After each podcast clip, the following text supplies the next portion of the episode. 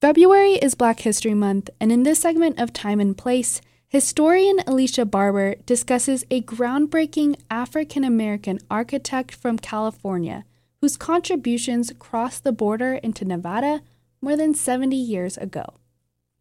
In the world of American architecture, Paul Revere Williams was one of the luminaries, a professional who not only broke the color barrier, but designed thousands of buildings over the course of five decades. In 1943, he was attending the dedication of Carver Park, a federal housing project he had designed in what would become Henderson, Nevada. The community's recreation director at the time was Lubertha Johnson, who would herself become one of Nevada's civil rights pioneers. In a 1987 interview, she described their first conversation. After the dedication, when I met Mr. Williams, we talked quite a bit. And uh, it always gets around to talking about race discrimination, you know, because he talked about uh, about his education about his experiences with being discouraged to study architecture. It wasn't that Williams' teachers and counselors didn't believe in him, he told her, but they worried about the uphill battle he would face in a profession where most of his colleagues and clients would be white. Born in Los Angeles in 1894, Williams was the only African American student in his grade school and by high school, architecture had become his passion. People had tried to get him taking up some other subjects so that he would be more likely to get employment.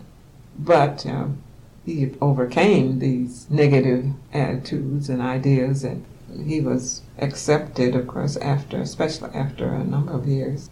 Williams was not only accepted, he excelled. He studied architectural engineering at the University of Southern California, was licensed as an architect in 1921, and opened his own practice soon after that. He became the first black member of the American Institute of Architects in 1923.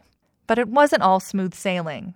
Williams famously developed an ability to sketch upside down so that white clients who were uncomfortable sitting beside a black man could sit across from him instead. As his practice grew, Williams designed office buildings, schools, and courthouses, as well as grand private residences throughout Beverly Hills and Southern California.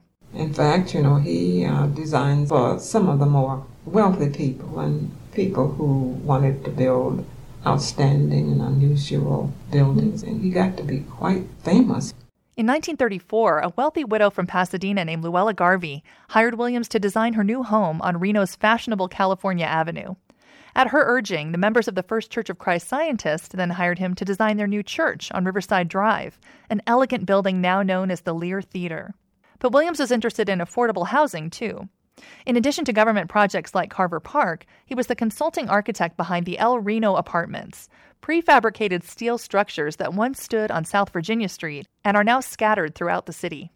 In 2017, the American Institute of Architects posthumously awarded Williams their gold medal, the highest annual honor in the field. To Lubertha Johnson, he was as gracious and kind as he was accomplished. I just thought he was a grand person. For KUNR, I'm Alicia Barber.